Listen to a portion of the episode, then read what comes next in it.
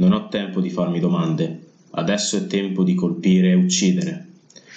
Questa è una frase che viene da un famosissimo manga che è Berserk di Kentaro Miura, forse l'avete sentito parlare, e che ci dà l'incipit per parlare di un tema molto più ampio che, da cui prende il nome appunto il manga di Miura, che sono i Berserk e in generale i guerrieri bestia dei Norreni. Vediamo oggi di cosa si tratta.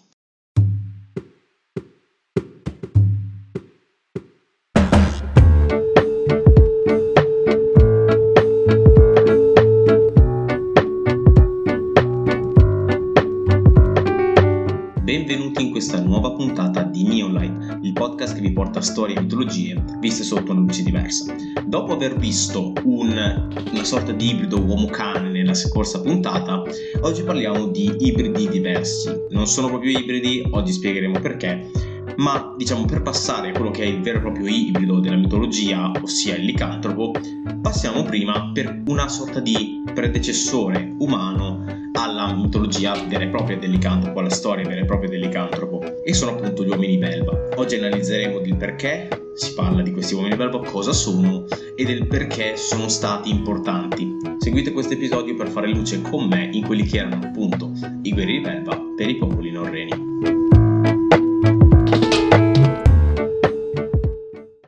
Partiamo dal principio. Perché innanzitutto abbiamo questi uomini belva di cui vi parlerò fra poco nel popolo norreno e in pochi altri popoli in realtà all'interno della mitologia mondiale umana. Il perché, e se volete lo ritrovate nell'episodio 3 del podcast, è per tutta una serie di fattori che vanno poi a creare effettivamente quella che è la cultura norrena. Infatti, per creare appunto questi sorta di guerrieri elite che utilizzano la belva, la bestia e l'animale come un punto di forza, dobbiamo trovare un popolo che abbia i requisiti adatti. Quali sono questi requisiti? Intanto non deve essere un popolo simile a quello greco-romano. Per quale motivo? Perché i greci e romani tendevano appunto ad avere un'opera importantissima a livello di urbanizzazione e di, diciamo, per semplificare, di dominio della natura, ossia di cercare di togliere alla natura eh, i paesaggi più, perdonatemi il termine, ma naturali, quindi ad esempio i boschi, le foreste, le paludi. Infatti i romani e i greci erano grandi costruttori di città, erano, la loro società stessa si basava sulle città e quindi erano coloro che si mettevano contro la natura, mettevano contro tutta una serie di anche animali a cui sicuramente rubavano eh, terreni, rubavano le case. E proprio per questo motivo nasce una sorta di contrapposizione, anche una sorta di sentimento quasi snob, diciamo, dell'essere umano verso la natura diciamo che l'essere umano molto spesso quando parla di natura parla di qualcosa di dominato, di degradante di degra- o comunque degradato e inferiore a sé, si sente appunto l'uomo greco-romano un dominatore della natura. Non a caso, come citavo in, negli episodi precedenti, quando l'uomo deve andare in natura lo fa per provare che è superiore, non tanto perché deve affrontare una sfida, lo fa principalmente per far vedere il proprio eroismo, per far vedere quanto è superiore. Tra l'altro, se ricordate quando parlavamo di sacrifici e della pena del sacco, proprio per i romani era importantissimo questo, questo simbolo che veniva dato al condannato nella pena del sacco, che era appunto il cappuccio eh, di lupo che veniva posto sulla testa, per far sì che ci fosse una sorta di disumanizzazione, quindi una sorta di avvicinamento al mondo naturale che era visto comunque in modo abbastanza malevolo, proprio per significare che quell'uomo aveva perso la possibilità di stare dagli altri uomini che erano appunto esseri superiori, doveva essere come rigettato nel mondo della natura. D'altro canto però non possiamo nemmeno andare dall'estremo opposto, l'estremo opposto che è diciamo rappresentato dall'Africa, dove la natura fa molta molta paura, non soltanto per il fatto che la natura è molto pericolosa in Africa, ma anche e soprattutto perché gli animali che ci sono in Africa sono difficilmente contrastabili, perché appunto abbiamo elefanti, abbiamo rinoceronti, abbiamo animali che per quanto tu possa andare a cacciarli con 10 persone, probabilmente ritorni con 0 persone. Quindi vedete anche qui che gli animali devono essere sì forti, sì comunque ispiranti delle, delle, caratteristiche forti per i guerrieri, ma intanto devono avere delle caratteristiche di domabilità, una sorta di possibilità di eh, fornire uno scontro per l'essere umano che eh, appunto uccidendo il lupo, l'orso, il cinghiale, si deve sentire in stato di dominio, in stato di duello quasi con l'animale, in modo tale che si, si formi non soltanto una sorta di eh, rivalità uomo-bestia, ma anche che proprio questa rivalità trascenda diciamo quello che è sem- la semplice lotta per la sopravvivenza e appunto cominci a significare qualcosa di più. E allora dov'è che abbiamo questa sorta di sacralità quasi e una sorta di inglobamento all'interno dei valori della civiltà per questi animali? Beh, lo troviamo in quelle civiltà, in quelle mitologie che sono sì eh, per forza di cose attaccate al territorio e al territorio fisico, non al territorio costruito come quello dei Romani e dei Greci, ma non sono al punto di eh, dominazione tale da poter astrarsi da tale territorio. Parliamo ad esempio di due civiltà che si assomigliano molto nonostante siano molto diverse, gli Aztechi da una parte e i Norreni dall'altra. Per semplificare e perché non abbiamo troppo tempo parleremo soltanto dei Norreni, poi magari prima o poi riprenderemo anche gli Aztechi. Vi butto lì due cose che vi ho già nominato nelle puntate precedenti. Gli Aztechi comunque avevano all'interno delle proprie elite i guerrieri giaguaro e i guerrieri aquila, che erano due animali portati in palmo di mano e fondamentali sia per la mitologia sia per la vita di tutti i giorni degli Aztechi e per tale motivo proprio a questi si ispiravano per creare, per diventare delle elite militari, per creare delle elite militari che spaventassero gli avversari e innalzassero il valore militare del guerriero. I norreni si ispirano ovviamente ad altri animali perché aquile e giaguari nella Norvegia, nella Svezia, insomma non è che ci fossero foreste di giaguari, insomma come direbbe qualcuno. C'erano altri animali, animali che tra l'altro come eh, nella mitologia azteca dall'altra parte, vengono inglobati all'interno della mitologia e anche della sacralità eh, degli Aesi, ad esempio, o dei, della mitologia in generale, eh, dei Norreni stessi. E a differenza degli Aztechi, qui abbiamo una sacralità molto più importante per questi animali e per le elite combattenti che scelgono questi animali come i propri idoli religiosi, quasi potremmo dire. Intanto classifichiamoli questi che vanno sotto il nome di Berserk, ma in realtà hanno dei nomi un po' più diversificati. Abbiamo quattro gruppi, infatti. I primi sono i Berserker, ossia pelle d'orso, che erano appunto i guerrieri che si ispiravano all'orso sia soprattutto per la forza, ma anche nel proprio vestiario. Infatti, molto spesso scendevano in battaglia ricoperti da una pelliccia d'orso.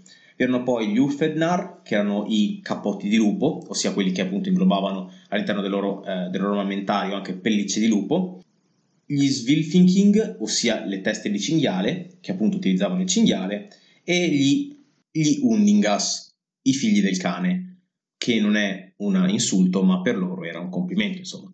Riguardo i primi e i secondi, eh, i Berserkers e gli Ulfidnar, credo che non ci sia bisogno di spiegazioni del perché scegliessero orsi e lupi. Erano ovviamente degli animali selvaggi, capaci anche di uccidere uomini, e eh, che tra l'altro facevano parte della, soprattutto i lupi, della mitologia norrena. Sappiamo che il lupo è nella mitologia norrena un animale fondamentale che non eh, assume soltanto il ruolo del cattivo di turno, perché sì, ok, Ferrir e Skole e Hati in realtà anche sono i lupi dell'Apocalisse, ma non, è, non, hanno soltanto un significato negativo, hanno un significato proprio dello scontro vero e proprio e come, tale, come tali devono essere rispettati e anche in realtà, soprattutto dagli Ulfidnir, glorificati in quelle che sono le virtù guerriere che questi guerrieri stessi andavano a ricercare. Abbiamo poi gli Svilfinking, l'ho ripetuto giuro sei volte prima di dirlo giusto, questi qua l'hanno fatto apposta questo nome per farmelo sbagliare. Comunque, questi tizi di cui non ripeterò mai più il nome, le cosiddette teste di cinghiale, sono dei guerrieri che si ispiravano appunto sempre alla mitologia e eh, in particolare al testa di cinghiale, di cui tra l'altro poi eh, ricopiavano addirittura eh, la, le forme all'interno del campo di battaglia, perché in quattro facevano, si schieravano in modo tale da ricreare il naso e le zanne di un cinghiale. Perché sì, insomma, non potevano mettersi in fila e si mettevano un po' storti per far... insomma, erano contenti così, volevano fare i fighi, insomma, vabbè. E perché eh, adoravano il cinghiale, insomma adoravano il cinghiale un po' un modo di dire, ma comunque utilizzavano il cinghiale all'interno loro, eh, dello spirito combattivo, perché all'interno della mitologia abbiamo comunque dei cinghiali importanti che appunto vengono attorniati da un manto non soltanto di potenza ma anche di eh, forza combattiva. Abbiamo Gullimbursti, che è il, il, maiale, il cinghiale dorato di Freyr, che lo porta in giro su un carretto, Freyr, non Freya, perché Freya ne ha un altro di cinghiale. Cioè non, non bastava che avessero tutte e due il nome simile, ma hanno anche un cinghiale. Quindi se tu dici quello Frey, quello del cinghiale, insomma hai sempre il dubbio, insomma è un casino. Ragazzi, la mitologia norrena non studiatela, è un casino, risparmiatevelo davvero. E questi sono gli uomini belva veri e propri, perché poi ci sarebbero anche gli Undingas, che però probabilmente sono un clan germanico più che effettivamente dei guerrieri belva. Noi teniamo per buoni i Berserker, gli Ulfenar e quelli di cinghiale, porca miseria, e andiamo avanti. Questi erano guerrieri elite in che senso? Beh, intanto avevano una sorta di religione propria che li differenziava da quella che era la normale religione norrena e che, diciamo, sfociava molto spesso in una sorta di fanatismo.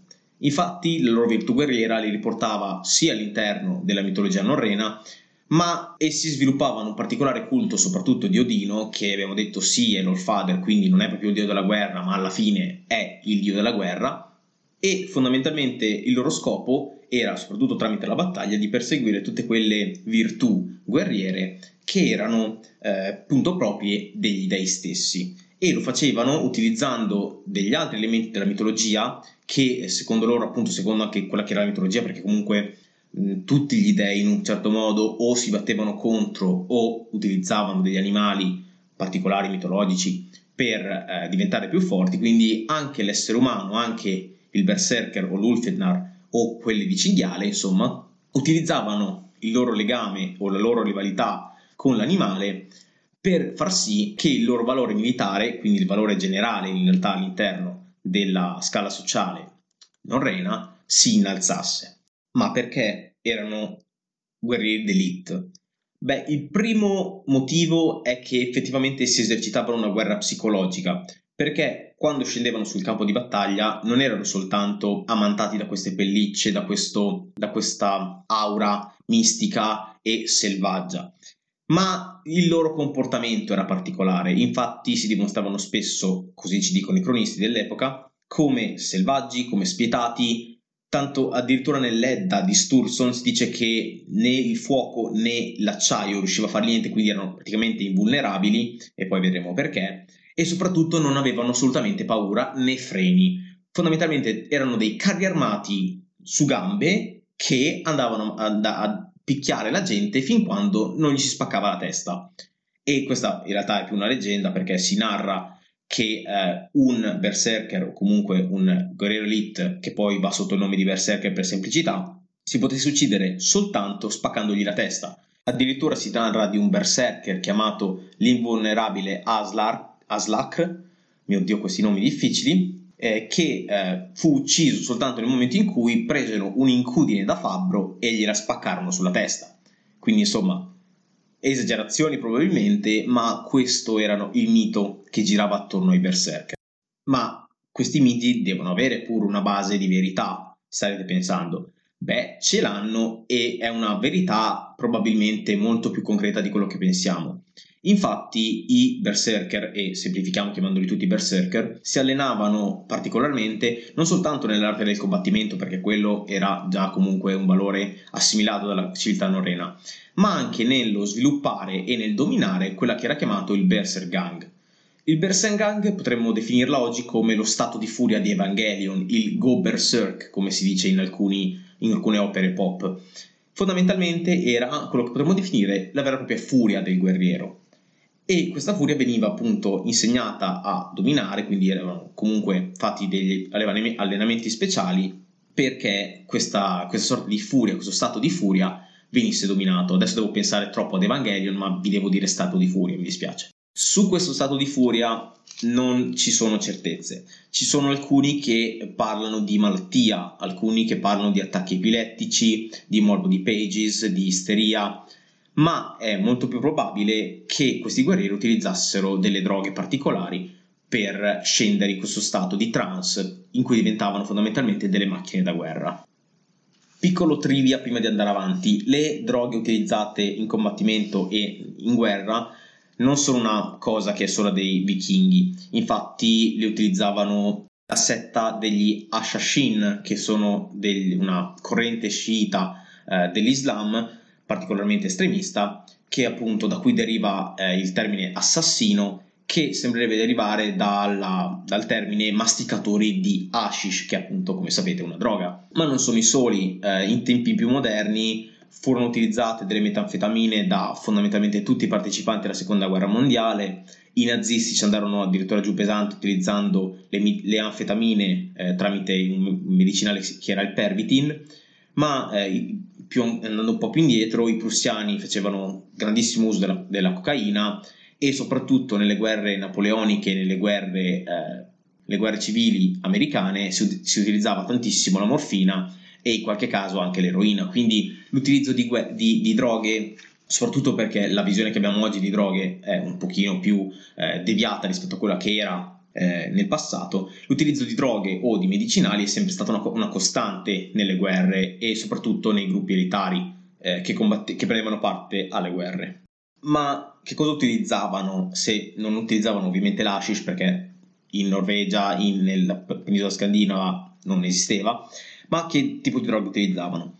Ora, Faccio un mega disclaimer, ovviamente questo vuole essere soltanto informativo non vuole spingere nessuno a diventare un berserk, anche perché poi se vi mettete ad ammazzare le persone è una cosa brutta, finite al gabbio, quindi non fate, non mangiate le droghe, per favore. Insomma, eh, ci sono delle teorie riguardo le droghe che erano utilizzate dai berserker. Una teoria che è pochissimo valorata è che si utilizzasse la manita muscaria, che è super velenosa, eh, che fosse bollita appunto in idromele e poi filtrata tramite filtro umano. Cosa vuol dire? Che veniva fatta bere ad un essere umano, veniva raccolta l'urina di questo essere umano e poi tramite forse anche altri passaggi sempre di bevuta e urina fosse filtrata a tal punto da essere bevibile e dar soltanto effetti psicotropi questa è una tesi probabilmente abbastanza infondata, ma che viene fatta perché comunque la manita muscaria ha un potere psicotropo. Quello che è molto più probabile è che si utilizzassero degli altri funghi psicotropi. Uno è la amanita panterina e l'altro è l'Eoshamus niger, che eh, sono appunto funghi che hanno un potere psicotropo molto più alto di quello della manita muscaria e fanno meno danni. Questo viene testimoniato e probabilmente vince sulla, te- sulla tesi precedente anche per il fatto che questi berserkers molto spesso erano in meditazione solitaria, meditazione entro cui probabilmente o masticavano o comunque schiacciavano dei funghi per prepararli appunto alla, alla berserk gang, alla, alla, consumazione che li avrebbe poi spinti alla furia, al berserk gang. E come si manifestava il berserk gang? Beh, iniziava con dei tremolii, poi questi tremolii portavano degli spasmi muscolari il soggetto probabilmente anche batteva i denti e poi pian piano si tramutava in quella che è la vera e propria furia. Furia che appunto tramite l'allenamento e tramite il dominio di questo Berserk Gang era comunque controllata, nel senso che erano pochi i guerrieri che si scagliavano anche contro i propri alleati, arrivavano a un dominio tale del Berserk Gang per cui sì, impazzivano di follia, di furia, ma riuscivano comunque a dirigere la loro furia verso i nemici. E qui cosa facevano? Beh, ululavano. Per citare Bigiogero di Giorni in Pretura, ululavano. Questo cosa significa? Eh, probabilmente non era soltanto un effetto degli allucinogeni, ma una serie di condizionamenti. ovviamente nel momento in cui tu eh, pensi di essere un lupo, una sorta, diventi una sorta di ibrido uomo-lupo, ti vesti con la pelle del lupo, ti senti un lupo, ululi. È una sorta di autocondizionamento psicologico ma di sicuro altri tratti ferini erano presenti in questi esseri perché si parla di persone che non riuscivano a stare ferme, che avevano dei tremori, che mordicchiavano i propri scudi, il, proprio il ferro degli scudi per, per l'incapacità di trattenere la loro furia e che una volta partiti all'attacco non si fermassero se non alla fine della battaglia o alla loro morte. Perché appunto le cronache di Sturson che dicono che il ferro e l'acciaio non gli facessero niente non, non, vogliono ovviamente dire che non riuscissero a essere colpiti, volevano dire che anche se tu gli tagliavi un braccio, questi andavano avanti, cosa che doveva essere assolutamente terrorizzante per, per un, un, avversario. Cosa che appunto, come vedremo nella puntata successiva quando parleremo di licantropi, contribuì molto alla, all'ideologia dell'uomo animale. Questa loro capacità, questa loro forza in battaglia era diventata importantissima, tanto che molti degli, dei re, soprattutto dei norvegi, avevano proprio una guardia speciale attorno a sé di, eh, di berserker. I berserker erano i più richiesti ovviamente perché essendo i fanatici del, dell'orso erano anche molto spesso molto grossi e quindi insomma era, oltre a essere cattivi e pazzi furiosi erano anche proprio grossi quindi insomma era, era una protezione in più Quindi la testimonianza maggiore di quello che poteva fare un berserker era appunto, appunto nelle testimonianze di chi ha subito un attacco di un berserker. Persone che ti si lanciano addosso senza preoccuparsi di fe- essere ferite e senza preoccuparsi di ammazzare tutti quelli che hanno davanti. Insomma, opprimendo diciamo, la paura che avevano, opprimendo tutti gli freni inibitori della battaglia, queste diventavano davvero delle macchine suicide che andavano avanti finché non si fiaccavano e alla fine della guerra appunto sprofondavano in un sonno che poteva durare anche in realtà per giorni a causa appunto di queste droghe, motivo che tra l'altro ci fa credere ancora di più che fossero utilizzate delle droghe, che non fossero delle malattie come l'epilessia. Insomma, vedersi venire addosso una carica di berserker, per quanto anche fossero pochi eh, in confronto al numero degli assalitori, la paura psicologica, il condizionamento psicologico che doveva fare una tale immagine, un vedersi venire avanti delle persone che non soltanto non avevano paura, ma che combattevano ben oltre stato avrebbe, lo Stato che li avrebbe uccisi, beh, aveva un'influenza fortissima sui, sui nemici, tanto che appunto erano praticamente i guerrieri più richiesti dalla Germania in su. Ma quanto poteva essere forte un berserker? Ecco, effettivamente dei numeri abbiamo pochissime testimonianze, ma vi racconto una storia molto bella che parla di un particolare berserker o comunque un guerriero elite militare, non sappiamo se fosse un berserker ma probabilmente lo era, e di come fece il culo a tarallo agli inglesi. Quindi Sam che si occupa dell'editing, mettimi sotto una musica bella carica, bella epica, perché adesso parliamo di un'avventura vera e propria di un berserker. Va bene, Sam del passato, musicetta epica in arrivo.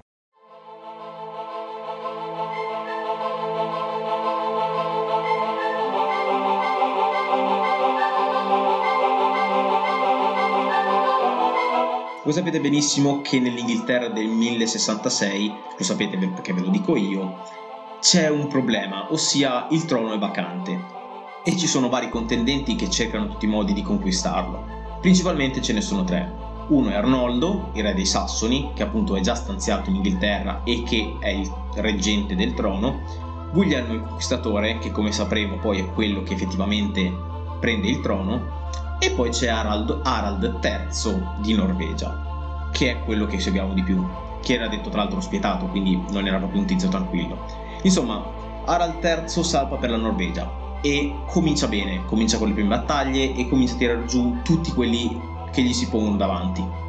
I sassoni infatti stanno arretrando, stanno sentendo l'impatto del popolo norvegese e quindi si ritirano. Qui Harald però fa un po' una mossa abbastanza stupida, abbassa la guardia e il 25 settembre del 1066 fa riposare le proprie truppe su due, due sponde del, di un fiume che insomma quando sei in territorio nemico non è proprio fantastica come cosa. Aveva proprio abbassato la guardia totalmente aveva pensando anche che eh, non ci fosse più opposizione dei sassoni si era messo eh, aveva fatto riposare le proprie truppe quello che non sapeva era che Arnoldo già stava preparando la vendetta.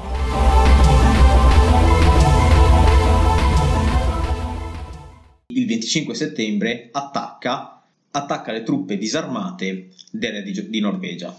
Ora dovete immaginarvi che le truppe stavano su due lati de, de, di un fiume, su, sulle due sponde di un fiume non si aspettano un, un, attacco e addirittura quando sentono e vedono il polverone che sta arrivando verso di loro, credono che siano i rinforzi, quindi addirittura non avevano assolutamente idea che stesse arrivando contro di loro un esercito nemico.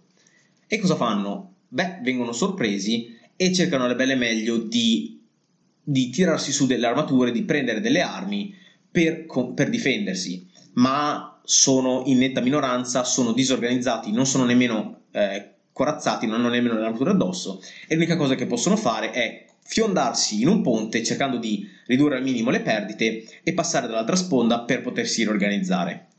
L'esercito fa così, quelli de- dalla sponda in cui viene attaccata fa così, si lanciano in un ponticello che c'è e attraversano il fiume. Dovete immaginare che tra tutte le persone che corrono però c'è il cosiddetto figo della situazione, termine tecnico, che dice che a lui non gli sta bene questa cosa qui e che lui stava facendo la doccia, insomma l'hanno proprio interrotto nel momento bello e almeno vuole minimo vendicarsi.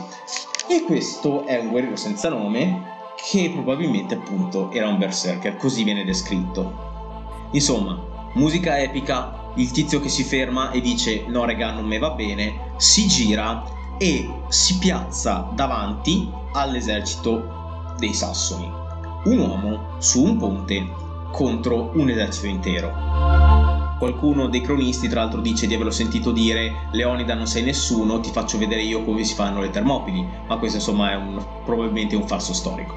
Quindi, questo tizio impugna la sua ascia a due mani e si piazza davanti all'esercito. E li fa fuori. Parla- cioè, veramente. Eh, tra l'altro le cronache mh, non, probabilmente non sono proprio esatte perché si parla di un lungo lasso di tempo in cui questo eh, questo uomo da solo tiene fermo un esercito e non soltanto lo tiene fermo, ma fa una strage. Si racconta infatti che con la sua ascia abbia devastato i corpi di 40 persone da solo. Se avete idea di cosa significava essere Gatsu nel manga di Kentaro Miura, che appunto si chiama Berserk ed è ispirato alla figura del Berserk, beh, non ci va neanche per un po' lontano, è proprio quello, è quella cosa. È il contrastare orde di nemici che ti vengono addosso senza neanche far fatica. E dovete immaginarvi, e tra l'altro io non capisco perché ci sia questa scena, esista questa scena qua, nel senso, e gli altri dove erano? Cioè, vedevano lì che combatteva da solo e non lo so, si facevano i popcorn, cosa, cosa stava succedendo, insomma, probabilmente ci stavano armando, diamogli delle scuse.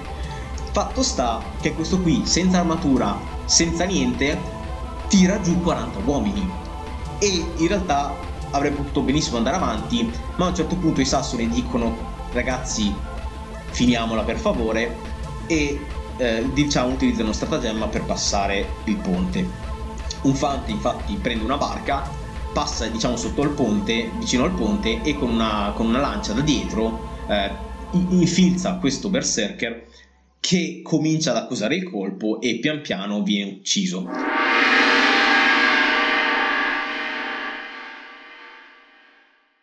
Eh, in realtà si racconta che Arnoldo fosse talmente rispettoso di un tizio che gli aveva sbragato 40 uomini che non volesse nemmeno ucciderlo. Però c'era una Inghilterra da tenere che vuoi fare? Insomma, Inghilterra va tenuta perché ci sono il Gin e il Liverpool, immagino. Insomma, Arnoldo voleva proprio tenersi stretta l'Inghilterra e quindi pur rispettando il valore militare di questo tizio che gli aveva ucciso dopo un po' di uomini, passa avanti e eh, travolge in realtà anche il resto delle truppe che probabilmente avevano ancora i popcorn in mano, insomma li ammazza tutti, quasi tutti, e eh, uccide addirittura Harald III di Norvegia. Quindi insomma, ok, la battaglia è stata persa, anche il berserker è morto, ma ragazzi ha tenuto fermo un esercito e ha tirato giù 40 uomini. Io credo che come minimo un tanto di cappello sarebbe il minimo Fatto sta che comunque Arnoldo eh, due settimane più tardi subirà l'invasione di Guglielmo il Conquistatore e ci rimetterà la pelle. Ecco, e fondamentalmente questa scena è tutta ritratta nel bellissimo razzo di Bayeux che è un, un reperto storico incredibile e eh, che coniato apposta per la conquista di Guglielmo. Quindi insomma questo era quello che poteva fare un berserker, questo genere di cose che probabilmente ok sono ingigantite, ma se un elite guerrieri riesce a dare questa capacità di condizionamento sulla, sulla, storia stessa, a far parlare di se stesso come delle persone così spaventose, così cattive, così prive di paura, a creare questo condizionamento psicologico e da questo effettivo risultato all'interno di una battaglia, potete immaginare quanto forti fossero questi guerrieri e quanto fosse importante averli al proprio fianco. Ma c'è un problema, e il problema si chiama Gesù, non scherzo, è il cristianesimo. Perché? Perché fondamentalmente con l'avvento del cristianesimo, che porta via fondamentalmente tutte le cose belle dell'antichità, anche i berserker e eh, anche gli altri uomini bestia vengono aboliti. Vengono aboliti nel, attorno all'anno 1000, nel 1015 in realtà Eric di Norvegia, lo Jarl di Norvegia, eh, li mette proprio fuori legge, appunto proibisce non soltanto il culto norreno della mitologia, quella classica norrena appunto con Odino e tutti gli dei, ma appunto proibisce anche tutti quelli che sono i culti, potremmo dire collaterali, quindi appunto anche quelli, eh, i culti particolari legati ai berserker. Insomma, dopo le orge dionisiache, anche i berserker vedono il rullo del cristianesimo passare sopra di loro e eh, dal 1100 sappiamo che di berserker non ne esistono più non esistono più se non nei videogiochi, come in Valhalla, per esempio, che è uscito da poco, o nelle rappresentazioni. Abbiamo appunto moltissime rappresentazioni in cui i berserker sono narrati e soprattutto quello che dicevo all'inizio, il manga fantastico di Kentaro Miura, che è appunto chiamato Berserk. Tra l'altro alcuni criticano la scelta di Miura di utilizzare un tale titolo per un manga e un racconto in generale che non parla assolutamente di Berserker, parla di un tizio cattivo in una sorta di universo parallelo medievale che combatte contro i demoni, quindi non sembrerebbe propriamente essere ispirato ai Berserker. Quello che si può dire in realtà è che con i Berserker ha moltissimo in comune. Intanto più che un Berserker sarebbe un Ulfidnar, Gatsu il protagonista, perché molte volte lo vediamo eh, non soltanto con dei tratti molto simili a un lupo, ma anche propriamente raffigurato come una sorta di lupo, la stessa armatura richiama alla figura di un lupo. Però appunto se l'avessero chiamato Ulfienar l'avrebbero comprato in tre persone, quindi insomma Berserker era un termine che aveva un altro potere. In realtà ciò che lega il manga di Miura con la storia vera e propria dei Berserker è la rabbia, questa rabbia cieca, la rabbia priva di paura, che spinge non soltanto questi guerrieri a combattere senza paura, ma anche un uomo come il protagonista di Berserker, Gatsu, che si è visto portare via tutto, che è diventato quasi un guscio vuoto, un guscio che viene invaso completamente da una rabbia incontrollabile e che lo porta sempre a scagliarsi, nonostante tutto, nonostante le ferite, contro ciò che lo sta impegnando in battaglia. Non è soltanto un discorso di determinazione verso l'obiettivo finale della sua vendetta, della sua lotta, è proprio il continuo schierarsi, il continuo battersi e il continuo essere pieno di questa rabbia infinita che lo spinge sempre avanti in battaglia, lo, sempre, lo spinge continuamente a combattere. E questo è un tema molto interessante, soprattutto perché la rabbia qui non è utilizzata, diciamo, con la stessa vuotezza che è utilizzata appunto nella narrazione dei Berserker, che è una rabbia puramente utilitarista e puramente votata al successo in battaglia, ma è una rabbia che viene spiegata e viene affrontata molto bene anche rispetto a tutto quello che è il percorso del protagonista e che vede appunto una sorta di completo annichilimento della sua personalità, una sorta di negazione continua di quella che può essere la sua felicità e le risposte a questo continuo perimento, questo circolo vizioso della sofferenza, sono due. Una è quella più facile, appunto la resa, l'arrendersi davanti alle difficoltà. L'altro, che scelgono i berserk, ignorando anche la propria stessa umanità, e che sceglie anche Gatsu, è la furia.